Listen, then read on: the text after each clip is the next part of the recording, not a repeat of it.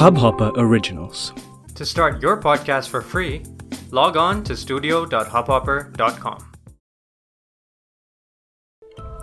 कहते हैं नया साल नई उम्मीद लेकर आता है नए सपने नया जोश और कुछ नया करने का जज्बा लेकिन कभी कभी हम भूल जाते हैं कि आप चाहे कुछ भी कर लें कुछ चीज़ों को आप बदल नहीं सकते क्योंकि कभी कभी अपने माजी से पीछा छुड़ाना नामुमकिन होता है। मेरा नाम है अंकन बोस और आप सुन रहे हैं भय ओरिजिनल्स का न्यू ईयर स्पेशल दस्तक।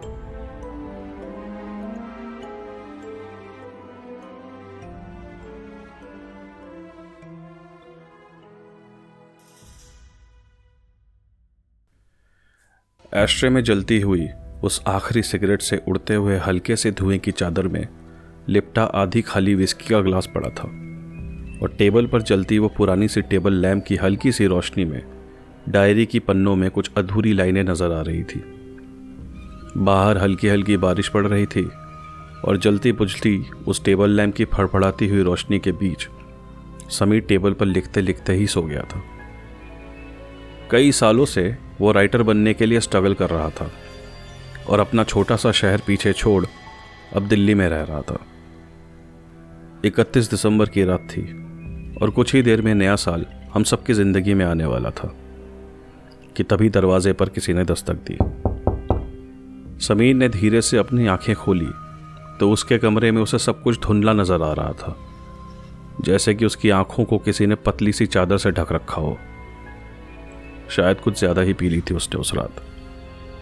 उसने टेबल पर अलार्म क्लॉक को हल्के से अपने हाथों से उठाया और टाइम चेक करने लगा।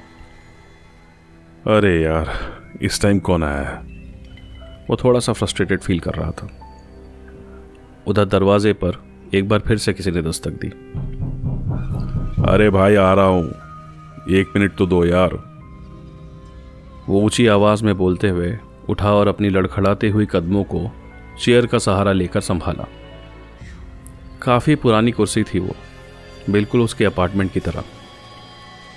थोड़ा सा संभालने के बाद वो धीरे धीरे दरवाजे की ओर बढ़ा और उस पर लगी हुई मैजिक आई से बाहर कौन है, ये देखने की कोशिश की, पर वहाँ कोई नहीं था।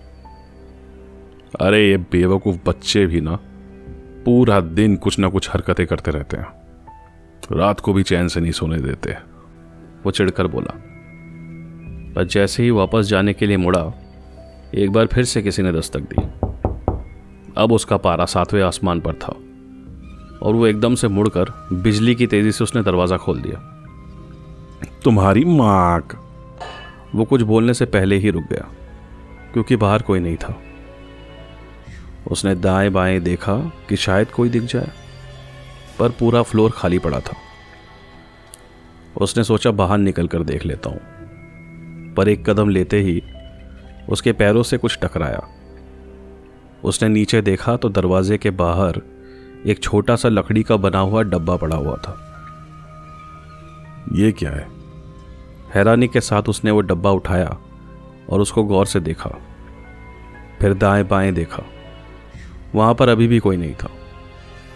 उसने हल्के से दरवाज़ा बंद किया और उस डब्बे को लेकर अंदर चला गया। उस डब्बे को टेबल पर रख कर वो कुर्सी पर बैठा और उसको हैरानी भरी नज़रों से देखने लगा। जलती बुझती उस टेबल लैंप की रोशनी उसको परेशान करने लगी थी। तो उसने उसको बुझा दिया और डब्बे को हाथों में उठाकर गौर से देखा तो उसमें हिब्रू भाषा में कुछ शब्द और कुछ विचित्र निशान गड़े हुए थे। नहीं भी तो ये कम से कम हज़ार साल पुरानी लगती है। वो खुद से बोलते हुए उसे खोलने की कोशिश करने लगा। उस डब्बे में अजीब दिखने वाले छोटे छोटे ताले हर तरफ़ लगे थे। ऐसी चीज़ समीर ने न कभी देखी थी। ऐसा लगता था मानो जिसने भी ये बनाया था, वो नहीं चाहता था कि कोई भी इसे खोले। या फिर हो सकता है, वो चाहता था कि कोई विशेष व्यक्ति ही इसे खोल पाए। वो अभी डब्बे को खोलने की कोशिश ही कर रहा था कि अचानक से उसका हाथ डब्बे के नीचे की ओर बने हुए एक स्विच से टकराया। और जैसे ही उसने उसको दबाया सारे ताले एक एक करके खुद ब खुद खुलने लगे। अरे वाह ये तो मस्त है। समीर मुस्कुराते हुए बोला डब्बे में क्या हो सकता है? ये जानने के लिए वो काफ़ी उत्साहित था। उसे लगा हो सकता है कि किसी दोस्त ने उसे नए साल में कोई सरप्राइज़ गिफ्ट भेजा हो। डब्बे के अंदर जब उसने उसे खोल कर देखा तो उसे कुछ कागज़ के पन्ने मिले। उसने पहला पन्ना उठाया तो उस पर लिखा था, वो आएगी तुम्हारे लिए। वो हर तरफ़ है, और आज रात तुम सदा के लिए उसके हो जाओगे। समीर ने उसको पढ़ा और पन्ने को टेबल पर रख दूसरा पन्ना निकाला। उस पर लिखा था, बारिश की बूंदें उसे नींद से जगाएँगी। और जब चाँद बादलों में छिपेगा तुम्हें उसके आने का एहसास होगा। ये क्या मज़ाक है यार? जहाँ चूहा नहीं आता वहाँ वो आएगी। अपना दिल का दरवाज़ा तो खुला है। आना हो तो आ जाए। समीर अपनी भौहें चढ़ाकर बोला। उसने उस पन्ने को मसल कर फेंका और एक सिगरेट जलाकर लंबी सी कश लेते हुए बोला अब देखते हैं, इस तीसरे पन्ने में क्या लिखा है। उसने वो पन्ना निकाला और पढ़ने लगा। वो जितना तुम्हारे करीब होगी, उसकी आवाज़ उतनी ही दूर से आएगी। और जितना तुमसे दूर होगी, उसकी आवाज़ उतनी ही करीब से सुनाई देगी। अब समीर ने आखिरी पन्ना निकाला। उस पर लिखा था, अगर तुमने गुनाह ना किया होता तो हम उसे तुम्हारे लिए नहीं भेजते। यह पढ़कर समीर को खूब तेज हँसी आई।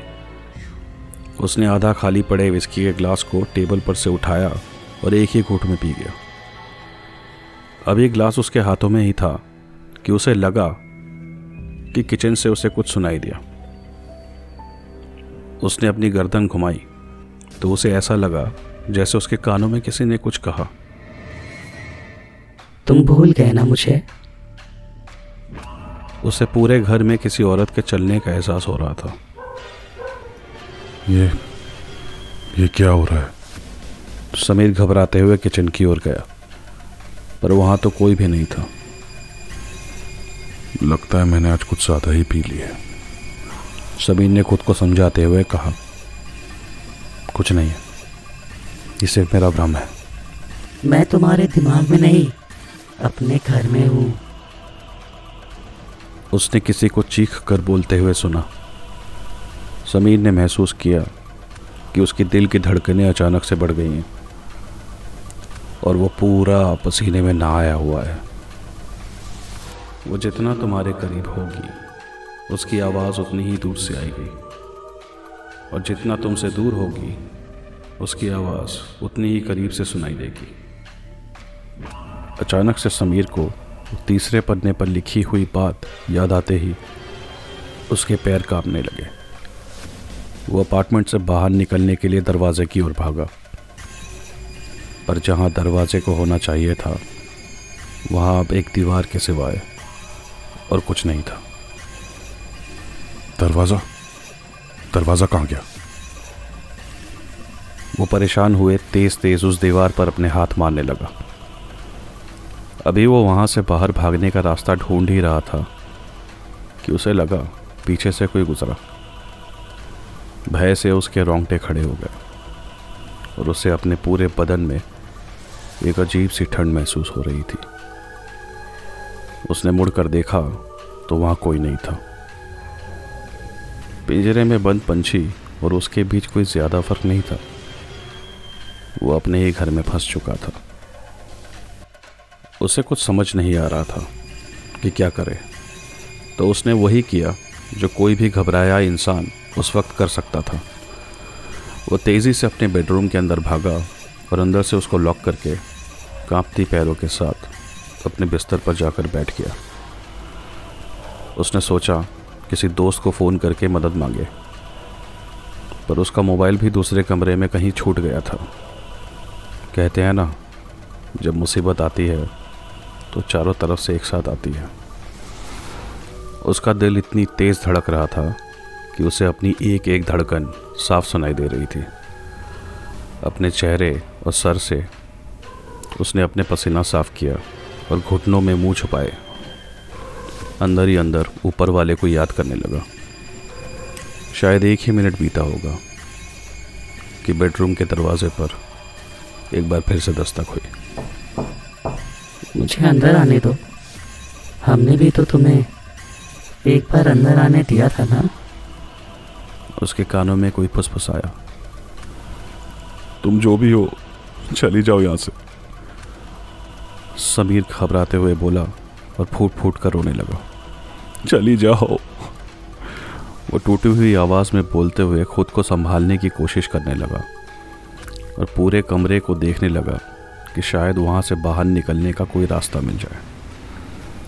लेकिन वहाँ सिवाय एक पुराने बिस्तर के, जिस पर वो बैठा था, उसे छोड़कर कोने में रखी अलमारी, फर्श पर बिखरे हुए कुछ पुराने गद्दे कपड़े, टेबल पर रखा हुआ एक लैपटॉप और खिड़की के पास एक स्टूल पर रखे लैंडलाइन के सिवा और कुछ नहीं था।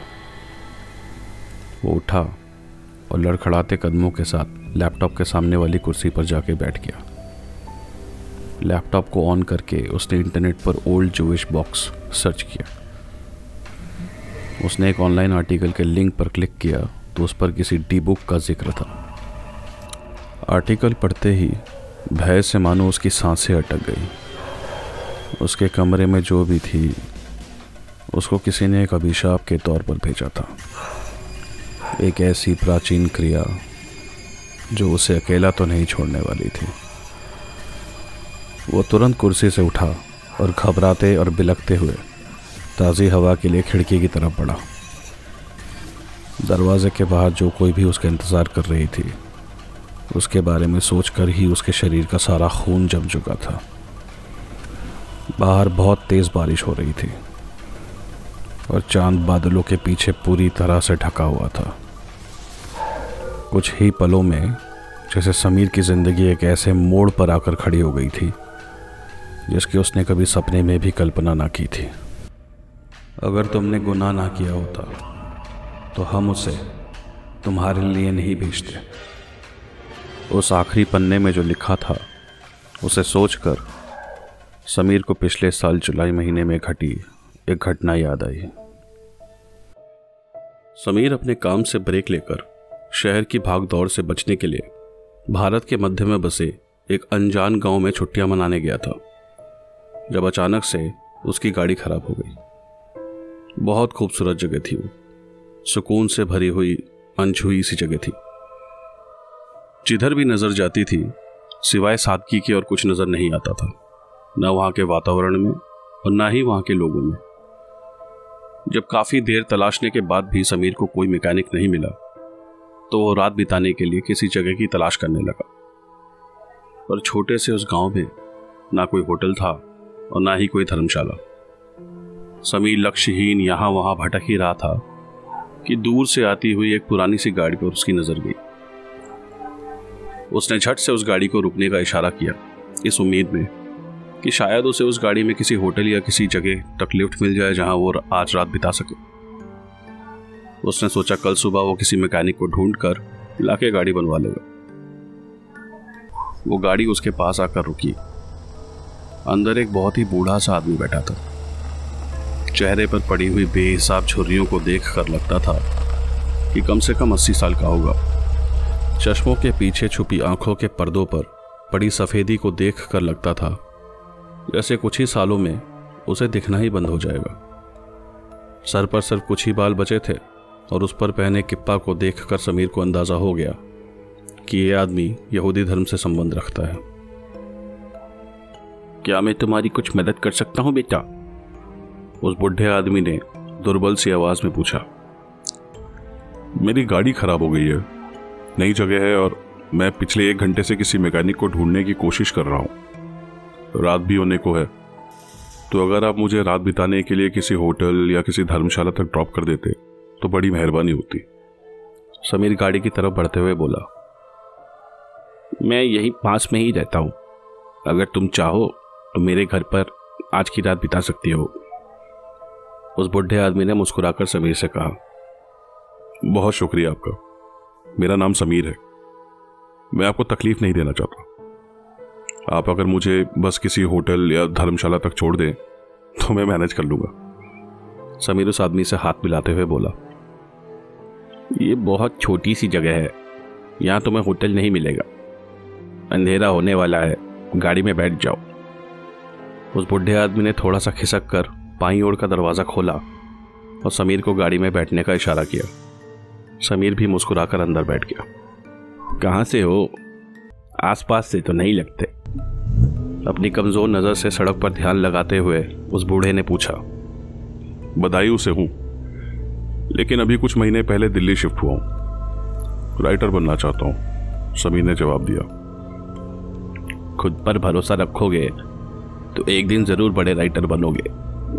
बूढ़े ने समीर से कहा हम्म आ गया घर। उस बूढ़े ने अपनी कांपते हाथों से इशारा करते हुए दिखाया। धीरे धीरे चलती वो गाड़ी बाईं ओर मुड़ते हुए कच्ची सड़क पर से गुजरते हुए एक घर के सामने जाके रुकी। घर काफ़ी पुराना सा लग रहा था। बाहर रस्सी पर कुछ कपड़े सुखाने के लिए टंगे हुए थे और घर के बाहर झूले के पास एक पुरानी सी जंग लगी हुई साइकिल पड़ी थी। सालों से किसी ने ना चलाई वजह से। समीर ने देखा घर के बाहर एक बूढ़ी औरत खड़ी थी। सत्तर साल की रही होगी। अलीसा मेरी बीवी। उस बूढ़े ने उसकी ओर इशारा करते हुए समीर से कहा बहुत सुंदर है।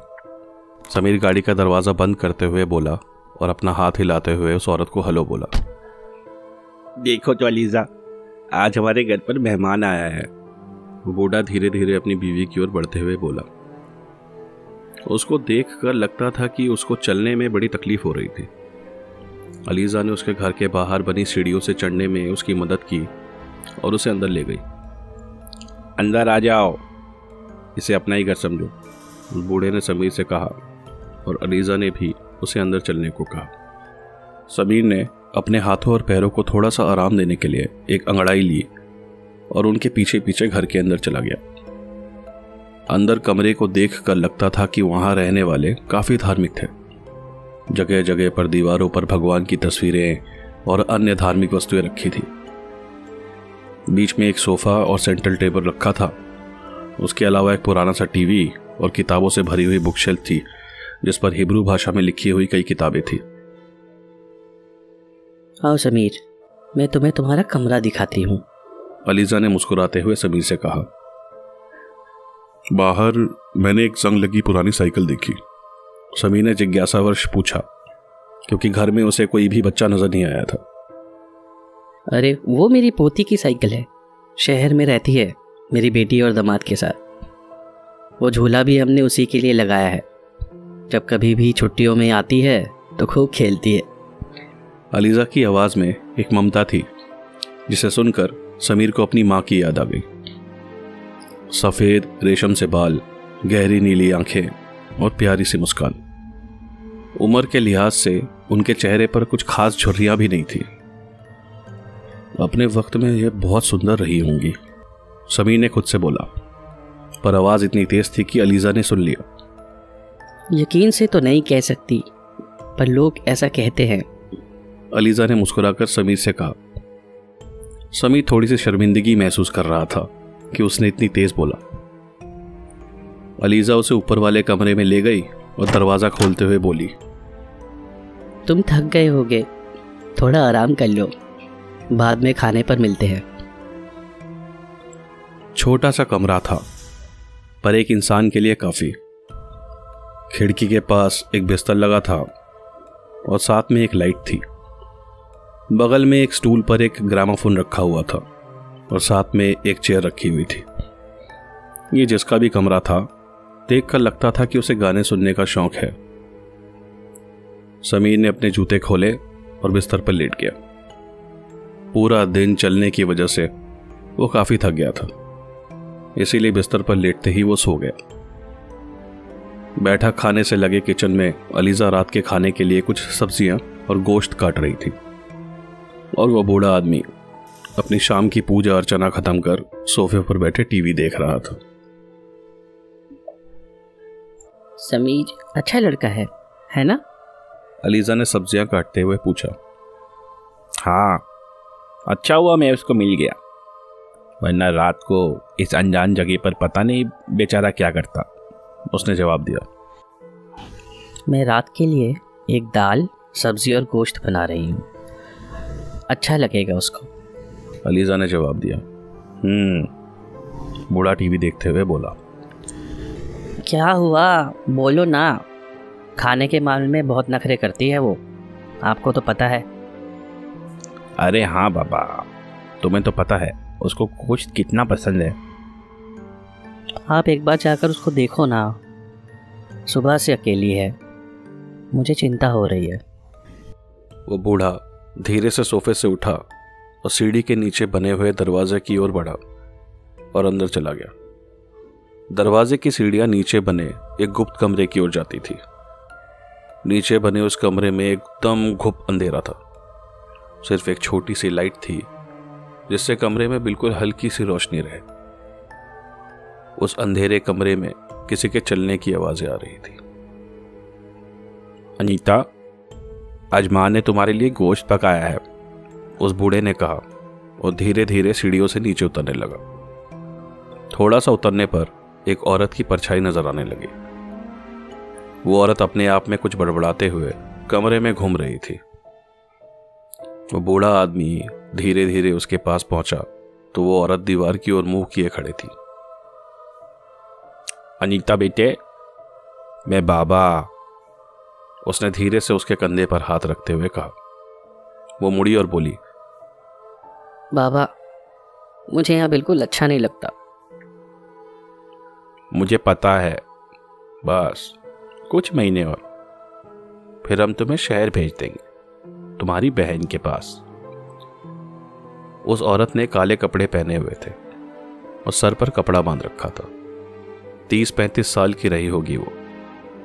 नैन नक्श तो तीखे थे, पर पूरा चेहरा इतना बिगड़ा हुआ था मानो किसी ने तेजाब से उसे चला दिया हो। पर सबसे हैरान कर देने वाली बात यह थी कि उसकी आँखें अलग अलग दिशा में देख सकती थी। उसकी दाहिनी आँख से उस बूढ़े आदमी को देख रही वो औरत, बाई आँख से कभी ऊपर तो कभी नीचे देखते हुए पूरे कमरे को टटोल रही थी। उसकी हालत देखकर लगता था कि नहीं भी तो कम से कम छह महीने के गर्भ से थी। आओ, चलो बैठे। थोड़ी देर में तुम्हारी माँ भी यहीं आ जाएगी। उसने उसका हाथ पकड़ते हुए कमरे के बीचों बीच रखी एक मेज के पास ले जाने लगा। दोनों उसकी बगल में लगे, कुर्सियों पर बैठे और थोड़ी देर में अलीजा भी हाथों में प्लेट लिए सीढ़ियों से नीचे आ गई। उसने खाना रखा और बैठ गई। एक आँख से अपने बाबा को तो दूसरे से बाई ओर बैठी अपनी माँ को देख अनीता बहुत खुश लग रही थी। उधर समीर एक झटके से उठ गया। पूरे का पूरा पसीने में नहाया हुआ। उसने एक बार फिर वही डरावना सपना देखा था, जो बचपन से लेकर आज तक वो देखता आ रहा था। जब वो छोटा था तो अक्सर अपने भाई के साथ रेलवे ट्रैक्स पर जाकर खेला करता था। वहाँ दोनों भाई छोटे छोटे पत्थर इकट्ठे करते और आती जाती ट्रेनों पर फेंक कर मारते। ऐसे ही एक दिन दोनों रेलवे ट्रैक्स पर पत्थर फेंकते हुए टनल के अंदर दौड़ते ये देखने के लिए कि ट्रेन के आने से पहले अगली तरफ़ कौन पहले पहुँचता है। उस दिन क्या हुआ था मालूम नहीं पर शाम को लोगों को उसके भाई की लाश टनल के अंदर से बरामद हुई थी। मुझे माफ़ कर देना भाई मैंने जानबूझकर नहीं किया था। उस घटना को याद करते हुए नम आँखों से समीर खुद से बोलते हुए बिस्तर से उठा और पास लगे हुए आईने के आगे जाके खुद की हालत ठीक करके नीचे जाने की सोची। वैसे भी उसे अब और नींद आने वाली तो थी नहीं। वो बैठक खाने में पहुँचा तो गर्म खाने की खुशबू से उसके मुँह में पानी आ गया और उसने रसोई में जाके चुपके से गोश्त का टुकड़ा उठाकर खा लिया। सब कहाँ गए? उसको ना ही वो बूढ़ा आदमी नज़र आ रहा था। ना लीजा। तो वो उन्हें ढूँढने लगा। वो घर के बाहर भी नहीं थे तो गए कहाँ? वापस अंदर आने पर उसको हल्की हल्की आवाज़ें सुनाई देने लगी। वो उन आवाज़ों की ओर बढ़ा तो देखा सीढ़ियों के नीचे बने दरवाजे के पीछे से आ रही थी। उसने अपने कान दरवाजे पर रख कर सुनने की कोशिश की तो उसे बहुत साफ़ सुनाई दिया। थोड़ा सा और खा लो अनीता। बच्चे के लिए तुम्हारा खाना ज़रूरी है। नीचे से उस बूढ़े आदमी की आवाज़ आ रही थी। कौन हो सकता है नीचे? यह सोचकर उसकी उत्सुकता और बढ़ गई। उसने अंदर झांकने के लिए हल्का सा दरवाज़ा खोला पर उसे सिवाय अंधेरे के कुछ और नज़र नहीं आया। उसने दरवाजे को थोड़ा सा और खोलने की कोशिश की तो उसे उस बूढ़े की आवाज़ सुनाई दी। अनीता बेटा तुम अपनी माँ के साथ यहीं रहो। और अपना खाना ख़त्म करो, ठीक है? अलीज़ा, मैं समीर को एक बार देख कर आता हूँ। समीर ने जल्दी से बिना आवाज़ किए दरवाज़ा बंद किया और चुपचाप वापस ऊपर वाले कमरे में चला गया। उसे पता था कि वो बूढ़े को ऊपर आने में वक्त लगेगा तो उसने फटाफट से जूते उतारे और खुद बिस्तर पर लेट गया। मानो जैसे सोया हो। अभी तक सो रहे हो। उठ जाओ। खाना खाने का वक्त हो गया है। उस बूढ़े ने दरवाज़ा खोलते हुए कहा। वो उठा और उसके साथ नीचे जाके खाना खाने लगा। पर उसका ध्यान खाने पर कम और दरवाजे के पीछे कौन था, उस पर ज़्यादा था। रात के दो बजे, जब हर कोई खा के सो गया तो वो चुपचाप से नीचे आया और उस दरवाजे को धीरे से खोलकर उस गुप्त कमरे में चला गया। मोबाइल की रोशनी में उसको दीवार से सटे, बिस्तर पर सोती हुई एक लड़की नज़र आई। वो बिना शोर किए हुए उसकी ओर बढ़ रहा था। इतने में वो लड़की उठी और दौड़ते हुए एकदम से करीब आ गई। उसके बिगड़े हुए चेहरे और एक आँख से उसे देखती हुई और दूसरी आँख से पूरे कमरे का जायजा लेती उस लड़की को देख समीर के मुँह से चीख निकल गई और डर के मारे उसके हाथों से उसका मोबाइल एक झटके के साथ ज़मीन पर गिरा। और उसके गिरते ही पूरे कमरे में एक बार फिर से घुप अंधेरा छा गया। मुझे यहाँ बिल्कुल अच्छा नहीं लगता। उसके कानों में हल्के से उस लड़की की आवाज़ सुनाई दी। समीर सिहर उठा और कमरे से बाहर निकलने की कोशिश करने लगा पर अंधेरे की वजह से उसे कुछ नज़र नहीं आ रहा था। इधर उधर चलते चलते उसका पैर किसी चीज़ से टकराया। शायद ज़मीन पर कोई सरिये का टुकड़ा पड़ा था। उसने उसे उठाया और किसी अंधे इंसान की छड़ी की तरह इस्तेमाल करते हुए बाहर का रास्ता ढूँढने लगा। उसे लगा उसके पीछे कोई है? तो उसने तेज़ी से उस सरिये को जैसे ही हवा में लहराया कमरे में लगा बल्ब जल उठा। ये क्या कर दिया तुमने? बूढ़ा सीढ़ियों से नीचे उतरते हुए बोला उसके पीछे अलीजा भी थी। समीर ने नीचे देखा तो हर तरफ़ फर्श पर खून ही खून था। अनजाने में वो सरिया उस लड़की के सर पर जा लगा था, जिससे तुरंत ही उसकी मौत हो गई। समीर इतना डर गया कि बिना कुछ सोचे वो वहाँ से उस बूढ़े आदमी को और लीजा को धक्का देते हुए सीढ़ियों से ऊपर भागा। बूढ़ा और उसकी बीवी सीढ़ियों से नीचे गिरे और अलीजा का सर फर्श से टकराने की वजह से उसकी गर्दन की हड्डी टूटी और वो भी वहीं मर गई। पर वो बुढ़ा आदमी गंभीर रूप से घायल होने के बावजूद ज़िंदा बच गया था। मेरी बेटी बीमार थी समीर।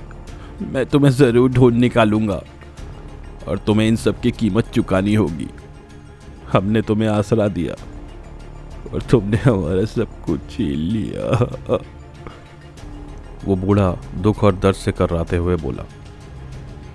समीर को रोते हुए दर्द से छटपटाते उस बूढ़े आदमी की आवाज़ साफ़ सुनाई दे रही थी। पर वो नहीं रुका। बाबा, उस बूढ़े को अनीता की आवाज़ सुनाई दी। वो अभी भी ज़िंदा थी। वो किसी तरह खुद को घसीटते हुए उसके पास पहुँचा तो अनीता की साँसें उखड़ रही थी। मरती हुई अपनी बेटी को देख, ना जाने कहाँ से उसकी बूढ़ी हड्डियों में इतनी ताकत आ गई कि वो उठा और अपनी बेटी के सर को अपनी गोद में रखकर बैठ गया। तो ठीक हो जाएगी। घबरा मत। तेरा बाबा है ना? उसने अपनी बेटी से कहा, पर उसे पता था कि वो मर रही थी और वो कुछ भी नहीं कर सकता था। उस रात उसने एक ऐसा फैसला किया, जो दुनिया का कोई भी बाप शायद ही करता। उसने अपनी मरती हुई बेटी के जिस्म को किसी तरह घसीटते हुए कमरे के बीचों बीच लाया और कोने में पड़ी एक पुरानी सी सिंदूक में से कुछ सामान और एक किताब निकाल कर ले आया। फिर उसने ज़मीन पर अनीता के इर्द गिर्द कुछ निशान बनाए। उसने पास में पड़ा चाकू उठाया और अपनी बेटी के पेट से उस अजन्मे बच्चे को निकाल कर अपनी बेटी के बगल में रख दिया। अनीता अब बस कुछ ही पलों की मेहमान थी। बस, कुछ देर और बेटी फिर सारा दर्द चला जाएगा। उसने सिसकते हुए अपनी बेटी से कहा।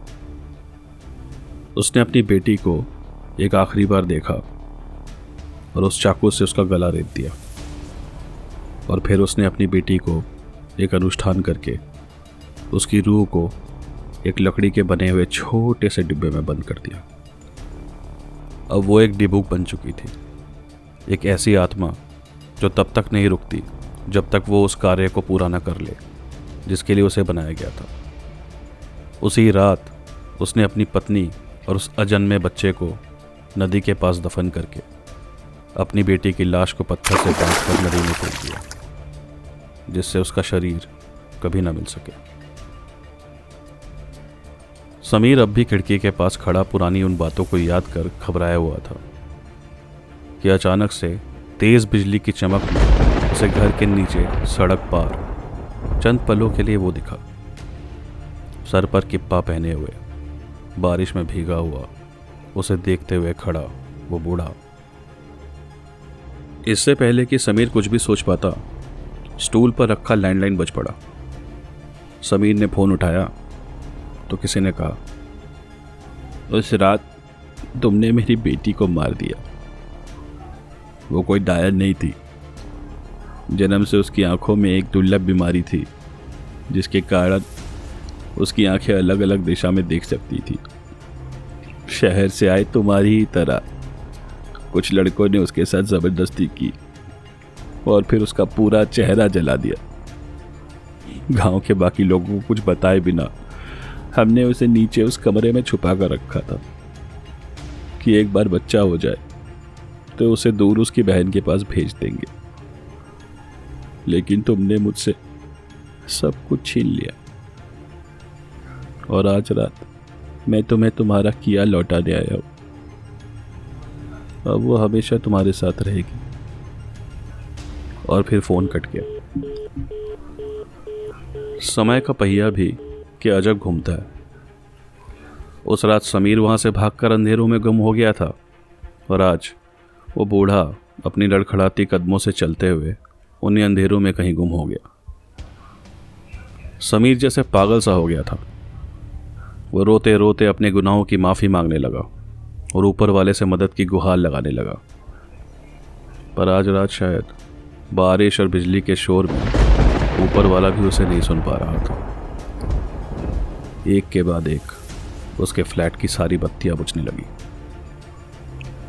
समीर मुझे अंदर आने दो ना। किसी ने उसके कानों में एक बार फिर से फुसफुसाया।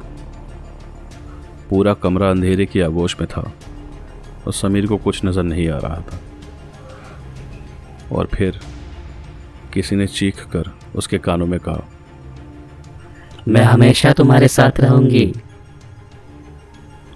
वो किसी की ठंडी साँसें और बालों को अपने कंधों पर महसूस कर रहा था। समीर ने धीरे से अपनी गर्दन घुमाई और बिजली की चमक में उसे वो आँखें नज़र आई।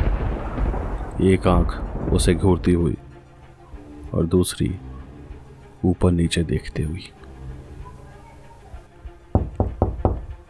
लगता है आपके कमरे में भी कोई है। खोलना मत।